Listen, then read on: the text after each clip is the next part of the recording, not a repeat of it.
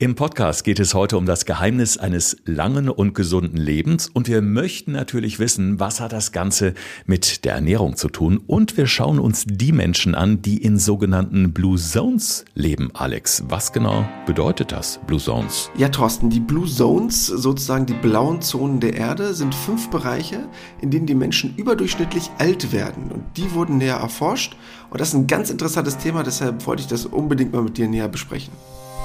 Gesund gefragt. 5 Tipps für deine Gesundheit. Mit TV-Reporter Thorsten Slegers und Personal Trainer Alexander Nicolai.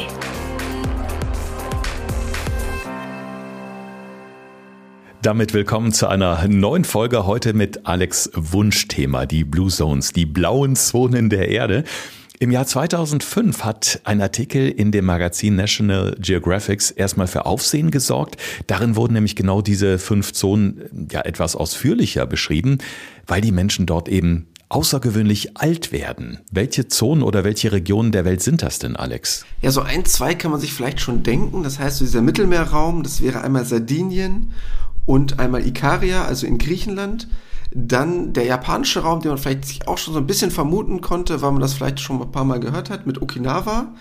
Und dann 2 Regionen, die vielleicht vielen nicht so unbedingt was sagen, nämlich einmal in Kalifornien, die Region Loma Linda. Ich weiß nicht, ob du davon schon mal was gehört hast. Und Costa Rica, Nicoya. Das sind so die 5 Zonen auf der Welt, wo man sagen kann, okay, dort werden die Menschen überdurchschnittlich alt. Jetzt klingt das erstmal alles total schön, weil bei vielen dieser Destinationen, sag ich mal, kommt natürlich direkt so ein bisschen Urlaubsfeeling auf, und da mag der ein oder andere jetzt vielleicht sagen, Mensch, ja klar, wer da lebt, dem muss es ja einfach nur gut gehen. Nur muss man natürlich auch bedenken, die Menschen, die da leben, für die ist das genauso normal wie für uns hier in Deutschland zu leben. Es kann also nicht nur an dieser geografischen Lage liegen, wahrscheinlich auch, aber es muss ja noch andere Faktoren sein oder geben, die da mit reinspielen. Also sind da vielleicht die regionalen Lebensmittel besser als bei uns in Deutschland, oder wie erklärst du dir das? Das Spannende eigentlich an all den Regionen ist, dass sie sich alle durch etwas besonders Gesundes auszeichnen, was überall ein bisschen anders ist oder überall ein bisschen differiert.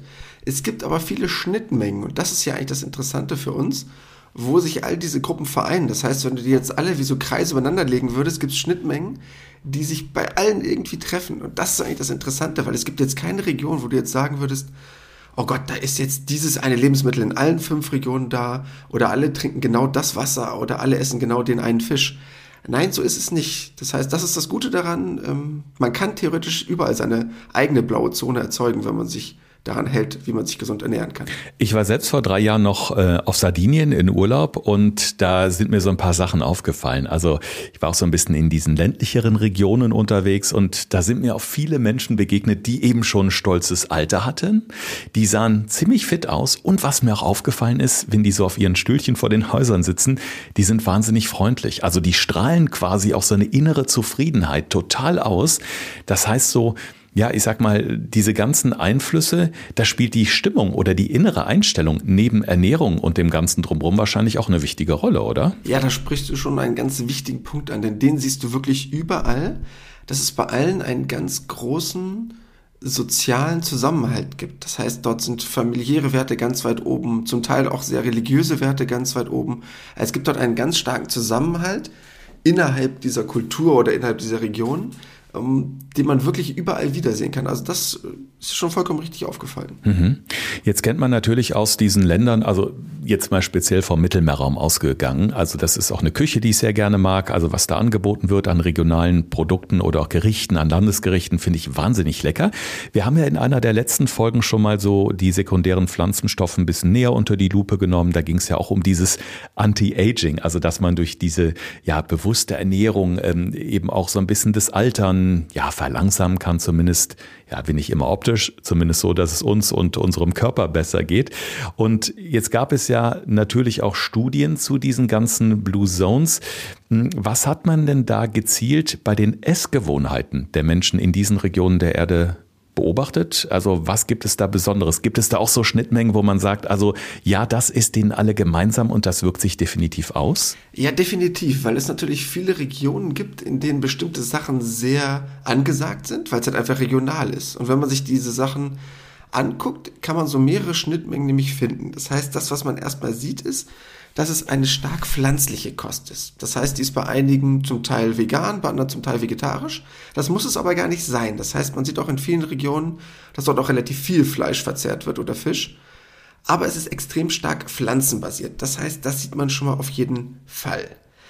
Dann, was man festgestellt hat, ist, dass die einzelnen Bereiche, ob das nun in Kalifornien ist, wo man ganz viele Nüsse isst, Mandeln, Walnüsse, ob das nun in Sardinien der Pecorino-Käse ist, egal wo man gerade war, sie haben alle sehr, sehr viele Omega-3-Fettsäuren, also diese guten Fette. An alle ZuhörerInnen, die schon unseren Podcast häufiger gehört haben, die kennen das schon so ein bisschen, dieses Thema. Ganz viele gesunde Fette verzehrt. Und ein Punkt, der mir ganz wichtig ist, weil man das ganz oft überall gesehen hat, es geht nicht um einzelne Lebensmittel. Es gab nicht dieses eine Lebensmittel, wo man sagt, das wäre super gesund, sondern was wirklich der ausschlaggebende Punkt war, es waren frische, unverarbeitete, regionale Lebensmittel, die nicht großartig vorverarbeitet wurden, wo noch ganz viele Vitamine, ganz viele sekundäre Pflanzenstoffe drin waren und noch nicht großartig zerstört wurden. Das ist erstmal so das Wichtigste. Es musste nicht von irgendwo eingeflogen sein oder so ein Quatsch, was wir heutzutage machen, mit irgendeinem Superfood aus irgendwo. Braucht man alles nicht. Regional, gesund, mit einer gewissen Vielfalt, die aber gar nicht so entscheidend ist, weil es gibt auch wirklich, gerade aus Sardinien kennt man auch Berichte, dass die fast jeden Tag da Zucchini und Tomaten essen. Das heißt, das muss gar nicht so eine Mega-Variation sein, nur gesund und frisch. Und gerade Zucchini und Tomaten gibt es ja in den unterschiedlichsten Varianten, wie man es zubereiten kann, was ich ja auch ganz spannend finde. In Deutschland ist es, glaube ich, im Durchschnitt so, dass die Frauen älter werden als die Männer. Wenn wir jetzt mal kurz noch bei Sardinien bleiben, darum überlege ich gerade, vielleicht irgendwann mal auszuwandern, ich weiß es noch nicht, dass es da überdurchschnittlich viele Männer gibt, die sogar die 100 knacken. Und da ist Sardinien, glaube ich, ganz weit vorne. Ja, es ist ein ganz interessantes Verhältnis, weil normalerweise ist das Verhältnis der über 100-Jährigen 5:1 für Frauen. Das heißt, auf 5 über 100-jährige Frauen kommt ein über 100-jähriger Mann. Das ist in Sardinien nicht der Fall. Da ist ungefähr das Verhältnis 2:1, manchmal sogar 1:1. Und das ist ganz spannend, weil man sich das gar nicht zu 100% erklären kann, warum das gerade dort der Fall ist. Aber man hat zumindest gesehen, dass Alter nicht mehr unbedingt eine Frage des Geschlechts ist, was man früher gedacht hat, sondern mit einer gesunden Lebensweise können alle älter werden. Und das ist eigentlich zumindest ein aufmunternder Aspekt für alle Männer, die uns gerade zuhören. Auf jeden Fall. Also ich bin definitiv schon so ein bisschen aufgemuntert. Also ganz lustig ist ja auch so die Entstehung dieser Bezeichnung Blue Zones. Da war es ja mal so, dass die Forscher losgezogen sind und so mit einem blauen Stift in ihren Landkarten rumgezeichnet haben. Daher kommt letztendlich diese Bezeichnung zustande. Und interessant war eben auch, dass es ganz oft auch Menschen in Bergdörfern sind.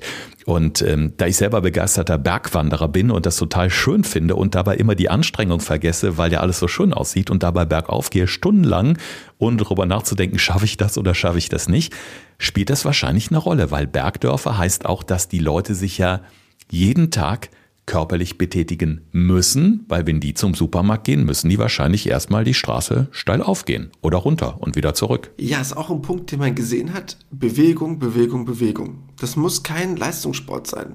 Ne, da kann man von 100-Jährigen eh nicht mehr erwarten, dass der jetzt noch Sprints hinlegt oder großartig Eisen stemmt.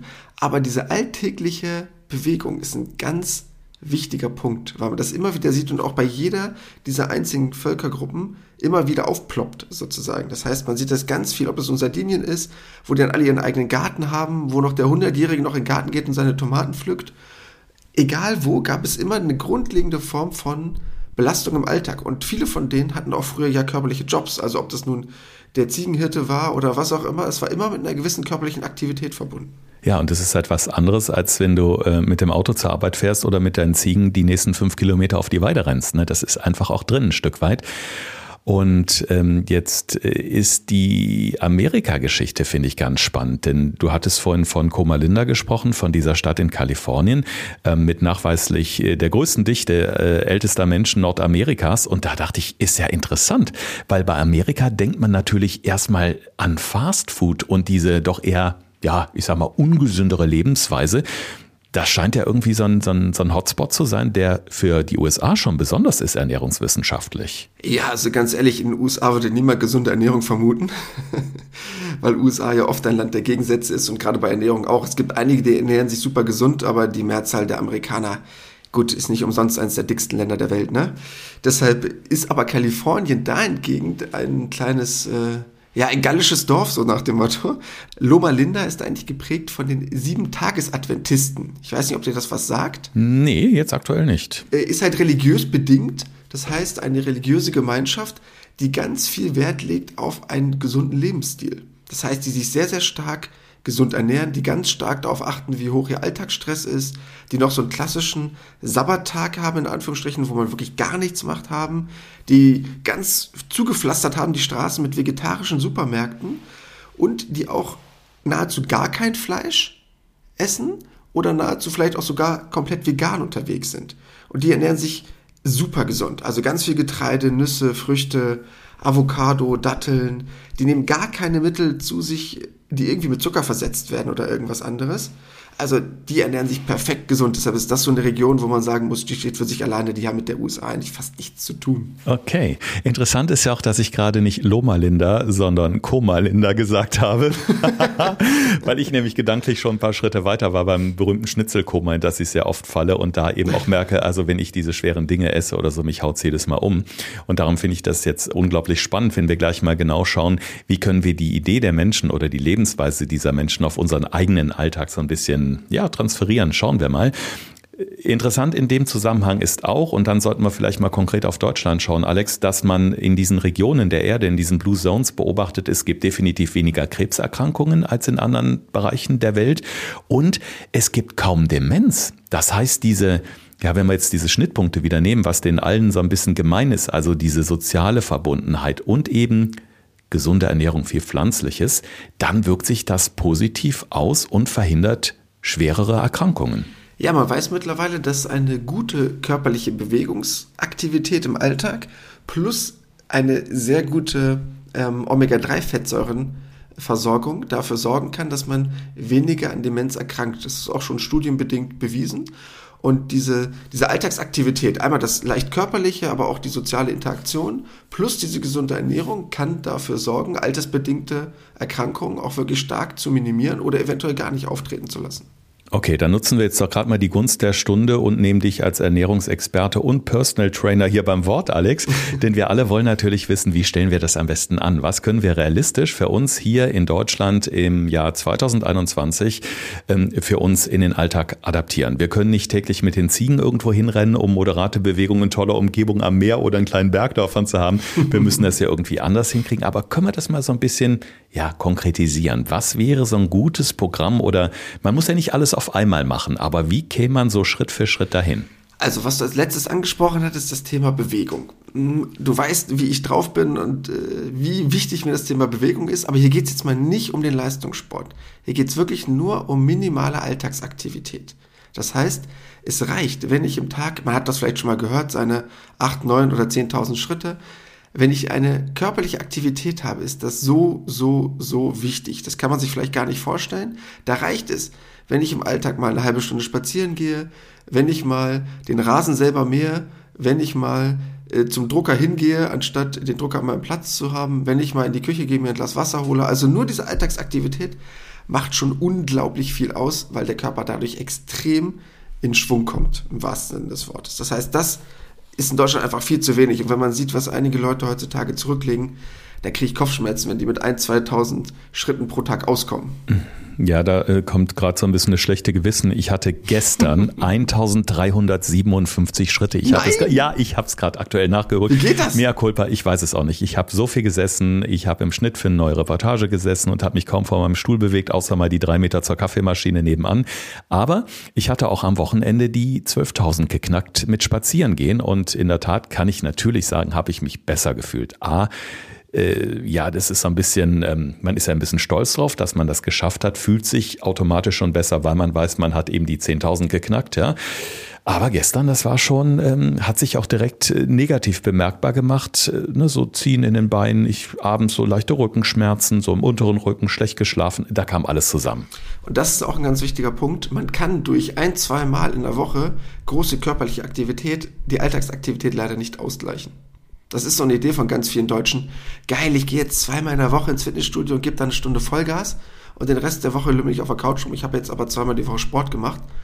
Ja, ist leider das Problem, wenn ich von 168 Stunden in der Woche mich 2 bewege und die anderen 166 aus dem Fenster gucke, ist jetzt nicht so cool. Mhm.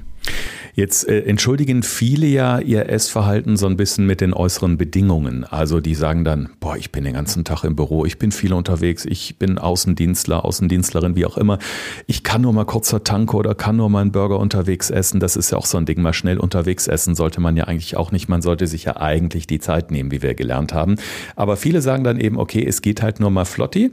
Und das heißt, durch den äußeren Stress wird so ein bisschen diese ungesunde Ernährung angefacht. Aber wenn wir jetzt mal weiterdenken, wenn ich jetzt immer nur so relativ schlecht esse, dann entsteht ja auch so ein innerer Stress. Das heißt, mein Körper reagiert ja entsprechend und das macht dann Probleme. Das können ja dann, beispielsweise, ich glaube, wir hatten schon mal die Schlafstörungen sein. Wie äußert sich das im Körper? Also gibt es so Indikatoren, wo vielleicht die eine oder der andere jetzt mal hellhörig wird? Mensch, das könnte bei mir zutreffen? Also bei durchgängig schlechter Ernährung merken viele erst so diese Vorboten davon. Also dass man eine gewisse Müdigkeit hat, eine gewisse Abgeschlagenheit und obwohl man eine gewisse Müdigkeit hat, trotzdem eine Schlaflosigkeit hat, dass man nicht gut in den Schlaf kommt oder gut durchschläft, dass man im Alltag unausgeglichen ist, dass man ein schlechtes Hautbild hat, also so klassische Symptome von ich bin erschöpft, heute ist kein guter Tag, um es mal so ganz gefühlt rüberzubringen, so nach dem Motto. Aber, sind wir mal ganz ehrlich, wenn man sich all diese Regionen mal anschaut, das ist kein Hexenwerk, was die da machen. Das Einzige, was die machen, ist, frische, unverarbeitete, regionale Lebensmittel zu essen. Und ganz ehrlich, das kann jeder Deutsche. Und diesen Schwachsinn von wegen Superfood, ich muss jetzt irgendwie aus Papua-Neuguinea mir dann noch irgendwie die letzte Frucht einfliegen lassen für 18,40 € das Kilo, hat man ja herausgefunden, das ist alles total unnötig. Das heißt, natürlich ist es ein gewisser Aufwand, frisch einzukaufen, anstatt irgendwelche Fertiggerichte zu kaufen. Aber ganz ehrlich, wenn du es nicht hinkriegst, 1-2 Mal die Woche frisch einzukaufen und dann deine Gerichte entweder frisch zuzubereiten oder, wer unseren Podcast noch nicht gehört hat, Thema Meal Prepping, das mal vorzubereiten für ein paar Tage. Dann jetzt ganz hart von mir gesagt, aber so böse bin ich jetzt mal, dem ist seine Gesundheit nicht wert genug. Weil es ist nicht super teuer und es ist nicht super aufwendig. Ich meine, das Schöne ist ja, dass wir innerhalb von Europa Blue Zones oder eine Blue Zone haben, zumindest auf Sardinien. Das Schlechte ist, dass Deutschland offensichtlich noch weit davon entfernt ist bei unserem Lebensstil. Also wenn man jetzt mal so den großen Durchschnitt nimmt. Ich meine, man hört ja immer, dass ganz, ganz viele Deutsche abnehmen möchten. Ich glaube, es sind über 80%, die das auch gerade in der Corona-Krise gesagt haben.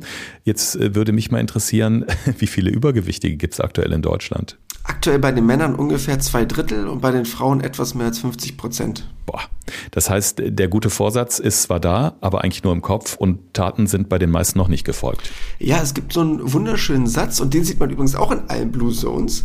Im Japanischen, jetzt nicht denken, ich habe Schnupfen, das heißt Hara-hachi-bu. Das heißt, isst nur so viel, wie du wirklich brauchst und nicht das, was reinpasst, um es mal einfach zu übersetzen. Das heißt, man sieht in all diesen Blue Zones, dass die alle so viel essen, dass es reicht, aber nicht noch jetzt den Teller unnötig aufessen oder noch 3-mal nachfassen, sondern immer so viel, dass man so zu 80% satt ist. Jetzt ist das natürlich ein rein subjektiver Wert, 80%. Den kann man nicht messen. Aber du kennst das selber. Wie oft sagt man, ich habe den Teller eigentlich so annähernd aufgegessen, ich bin eigentlich satt. Da liegt ja noch was, ich esse das jetzt auch noch auf, so nach dem Motto. So, das soll jetzt keine Anweisung sein zum Essen wegschmeißen, aber sich mal zu überlegen, wie viel brauche ich wirklich, um ausreichend satt zu sein und wann bin ich vollgefressen und es kommt das Schnitzelkoma. Und das würde schon reichen bei den meisten Deutschen, weil man dadurch locker 400-500 Kalorien am Tag einsparen würde. Tja, und das ist zum Beispiel was mein Sohn ganz vorbildlich macht. Wenn der satt ist, ist der satt. Und dann liegt da noch was rum, das bleibt dann aber auch liegen. Und ich bin auch so aus der Generation, wo man früher gesagt hat, komm, ess mal auf, dann wird morgen schönes Wetter. Das ist ein Schwachsinn eigentlich, ja, aber das kennt man halt auch so. Und vielleicht sollte man sich von vornherein einfach weniger drauflegen. Das wäre auch eine Möglichkeit. So, Alex, dann wollen wir jetzt natürlich mal schauen, was wir Lehrreiches aus dieser Episode mitnehmen können hier für unsere Hörer. Hörerinnen und Hörer in unseren 5 Tipps für deine Gesundheit. Thorsten fragt, Alexander antwortet. In diesem Podcast erfährst du alles über Ernährung und Fitness. Einfach erklärt und mit konkreten Tipps für deinen Alltag. Tipp Nummer 1. Keine Angst, auch wenn es mein Background ist als Personal Trainer, es muss kein Leistungssport sein. Viel wichtiger ist eine hohe Form von Alltagsaktivität. Das heißt, bindet Bewegung in euren Alltag ein. Probiert auf 10.000 Schritte zu kommen. Probiert diese Extrameile in Anführungsstrichen am Tag zu erfüllen. Euer Körper wird es euch danken. Tipp Nummer 2. Hara-hachi-bu. Finde ich ein herausragend schönes Wort, deshalb wollte ich es nochmal benutzen. 80% gesättigt reicht. Das heißt, probiert mal zu finden, wann ist meine Sattschwelle und auch wenn da noch was liegt, das tut mir dann leid, aber es einfach mal nicht unbedingt komplett aufzuessen. weil euer Körper auch schon früher ein Sättigungsgefühl hat, was meistens eher erst nach 15, 20 Minuten entsteht. Deshalb langsam essen, mal in den Körper hören. Vielleicht ist weniger auch mal genug. Also ich freue mich ja jetzt schon auf Hara-hachi-bu in unseren 5 Tipps, die wir auch bei Insta posten, wie das Ganze geschrieben wird. Tipp Nummer 3. Was man herausgefunden hat, gesunde Ernährung ist kein Hexenwerk. Das heißt, wenn ihr es schafft, auf unverarbeitete, pflanzliche und regionale Lebensmittel zurückzugreifen, ist das vollkommen okay. Ihr braucht kein Superfood, ihr braucht nicht irgendwelche teuren Früchte aus Übersee. Wenn ich es schaffe, je nach Jahreszeit lokale einzukaufen, hat man herausgefunden, dass der Körper damit super versorgt ist. Tipp Nummer 4, weil wir schon beim Japanischen waren, Ikigai, nutze den Tag. Was man nämlich herausgefunden hat bei den Blue Zones, dass alle diese Menschen, die dort wohnen, einen gewissen Purpose haben, also ein gewisses Streben haben, weshalb sie aufstehen, dass sie sagen, okay, ich nutze diesen Tag für das, was bei den Deutschen ganz oft nicht der Fall ist, oder dieses Leben in den Tag sozusagen stattfindet. Das heißt, nutze den Tag, finde das Streben, wofür der Tag gemacht ist, und dann stehe ich auch anders auf. Das ist, glaube ich, eine ganz gute Geschichte, einfach auch, die man sich öfter mal auf die Fahne schreiben sollte, dass man, wenn man morgens aufsteht, nicht als erstes irgendwie die schlimmsten Nachrichten aus aller Welt guckt oder sich direkt über den Kaffee aufregt, der vielleicht drüber schwappt, sondern sich wirklich mal so einen positiven Gedanken für den Tag packt. Und ich glaube, das fällt sowieso in der deutschen Mentalität wahnsinnig schwer, weil ich kenne viele andere Länder, in denen es ähnlich läuft, und da sind die Menschen vom Moment, wo sie den ersten Fuß aus dem Bett stellen, bis zur Kaffeemaschine wesentlich besser drauf. Und der letzte Punkt, mir ganz wichtig, weil gerade jetzt in Zeiten von Lockdown, von Corona, das soziale Leben und die Stressreduktion. Man sieht in diesen Ländern, wo die vielen glücklichen alten Menschen leben, dass die ein super soziales Umfeld haben. Dass das nicht nur bezogen ist auf den familiären Rückhalt, sondern auch auf den religiösen Rückhalt, einfach auf das gemeinsame Miteinander, was dort ganz anders stattfindet.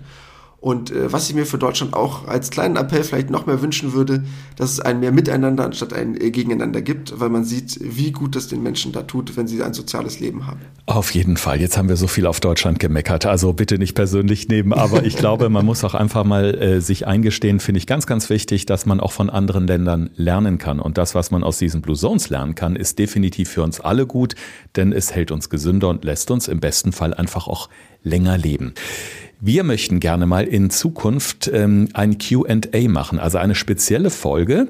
Was können unsere HörerInnen da tun? Ja, ihr könnt uns super gerne über Instagram einfach mal eure Fragen rüberschicken, welche Themen ihr habt, welche speziellen Fragen ihr habt, und dann werden wir einen Podcast machen, wo wir nur auf diese Fragen eingehen werden und euch das möglichst gut nahebringen können, was ihr an Fragen so im Alltag gesammelt habt. Und gerade jetzt in Corona-Zeiten, glaube ich, kommt da einiges zusammen, denn man hört doch von vielen, ich kann mich nicht motivieren, selber Sport zu Hause zu machen und mit der Ernährung, das ist irgendwie nervig, weil dann hängt man halt nur zu Hause, dann trinkt man mal ein Gläschen Wein zu viel. Ich glaube, da kommt auch einiges zusammen, was gerade so ein bisschen so eine Orientierungslosigkeit in Sachen Gesundheit und Ernährung gerade widerspiegelt, oder? Wie ist so dein Empfinden? Ja, man merkt, dass sich viele Leute so in Kleinigkeiten, in Details verrennen, anstatt das große Ganze zu sehen.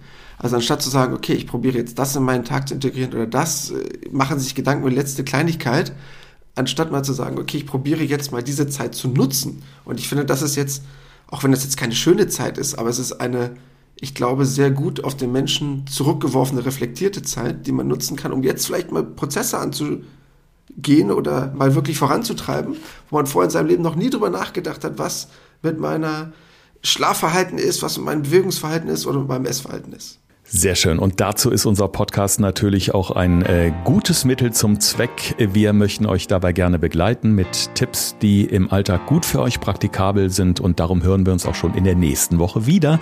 Bis dahin, bleibt schön gesund. Wir freuen uns auf euch. Das war Gesund gefragt. Der Expertentalk mit Thorsten Slegers und Alexander Nicolai. Wenn es dir gefallen hat, abonniere gerne unseren Podcast und verpasse keine neue Folge mehr.